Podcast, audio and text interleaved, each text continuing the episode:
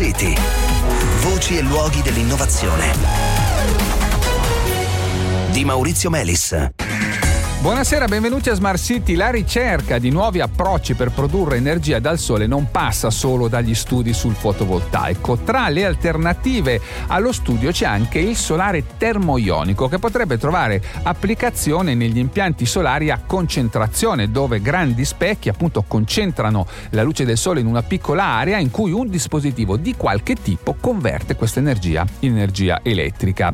Oggi le alternative sono rappresentate o da sofisticatissime celle fotovoltaiche dette multigiunzioni, oppure da motori termici, ma nessuna delle due soluzioni finora si è rivelata particolarmente soddisfacente. C'è però una terza possibilità, cioè ricorrere, diciamo così, alla nonna di tutte le tecnologie elettroniche, la valvola termoionica. Prima dell'invenzione del transistor era in tutte le radio, per esempio, è stata anche alla base dei primi computer, e un derivato di quelle vecchie valvole potrebbe oggi permettere la produzione di energia dal sole con un'efficienza molto molto elevata, anche se i problemi, diciamo, da superare non sono pochi. Allora, di questa tecnologia termoionica parliamo con Daniele Trucchi, che è primo ricercatore del CNR ISM, Istituto di Struttura della Materia, che è responsabile scientifico del progetto Texas, che è un progetto europeo che mira appunto a sperimentare la valvola termoionica negli impianti solari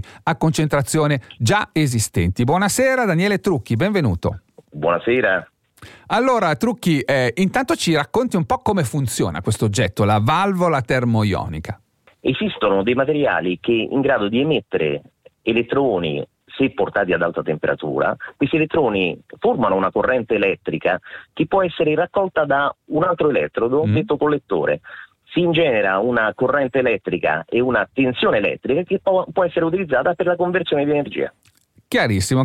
Ecco, questo materiale che emette elettroni è un materiale particolare e voi lo riscaldate con la luce del sole, giusto? Che materiale è? Certamente. Il materiale che emette efficientemente elettroni nel nostro caso è diamante sintetico, un film sottilissimo di diamante sintetico che ha un costo non elevato, un costo compatibile con lo sviluppo industriale e che ha una capacità enorme di emettere elettroni. Ecco, aggiungiamo che nelle valvole termoioniche da sempre tutti questi componenti, quindi l'emettitore, il collettore, sono racchiusi in un tubo a vuoto, un po' come il vetro, diciamo, di una vecchia lampadina, tanto che queste valvole assomigliano un po' a una lampadina. Ecco, detto questo, veniamo al contesto di applicazione. Qual è?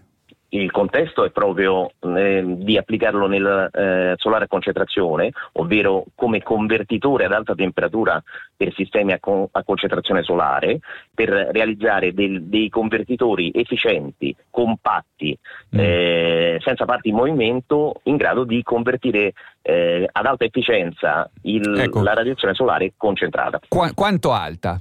Potenzialmente, se combinati ad altri sistemi di conversione a più bassa temperatura, addirittura fino al 70%, questo è un limite teorico. Noi vorremmo dimostrare nel prossimo futuro, nei prossimi 3 anni, un'efficienza di conversione del 45% se combinata con altri sistemi di conversione, come ad esempio un motore Stirling oppure un sistema termoelettrico. Quindi due tecnologie messe insieme, termoionica che arriva al massimo teoricamente, lei mi diceva al 40 se ricordo bene, combinata con altre tecnologie ancora si può arrivare fino al 70, che è un'efficienza altissima, ricordiamolo. Sì. Come dire, col pannello fotovoltaico normale si arriva al 20%.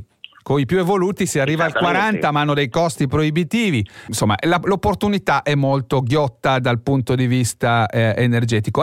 Oggi quali sono però i limiti? Perché di fatto non si usa questa tecnologia al momento.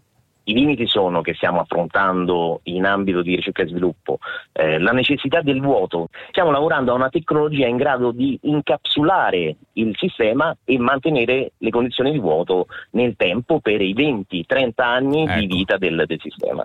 L'altro limite è lo sviluppo di distanziatori tra i due elettrodi, distanziatori micrometrici, per ottenere questa efficienza di conversione che dicevamo, perché queste efficienze di conversione sono tanto più vicine all'idealità, ovvero al 70% a cui tendiamo, tanto più riusciamo a rendere vicini i due elettrodi, e stiamo sviluppando una tecnologia che emette gli elettroni e quello che li acchiappa. Più sono vicini, meno elettroni si perdono per strada, diciamo così. Io semplifico sempre. Esattamente, proprio così. Ecco, lei è appunto il responsabile scientifico di questo progetto Texas. Credo che un po' degli obiettivi ce li abbia già anticipati, ma insomma, a cosa puntate?